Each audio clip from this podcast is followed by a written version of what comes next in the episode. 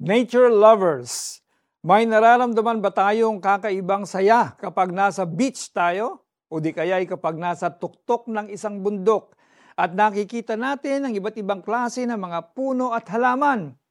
May ganito rin bang saya kapag minamasdan natin ang mga hayop sa bukid, mga ibon na dumadapo sa bubong, o ang mga isdang nakikita natin sa ilalim ng dagat? Bakit kaya? Parang may kakaibang connection ang mga tao sa nature.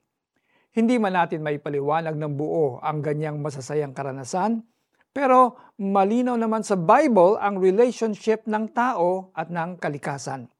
Mababasa natin sa Genesis that God created us in His image ayon sa kanyang wangis. At isa sa mga bagay na ipinagkatiwala niya sa tao ay kapareho sa kanyang gawain bilang may likha ang maging tagapangalaga at tagapamahala ng kalikasan. What a privilege! Ang mga tao pala ay meron talagang likas na koneksyon sa kalikasan at ito ay nagsimula noong paglikha ng Diyos sa lahat ng bagay. Ang mga hayop na lumilipad, gumagapang man yan, lumalangoy o tumatalon, ang mga puno at halaman na namumunga, namumulaklak, nagbibigay ng lilim, ang mga tubig sa ilog sa dagat o sa mga balon maging ang hangin o ang oxygen na napaka-importante sa ating buhay. Lahat ng ito ipinagkatiwala sa atin.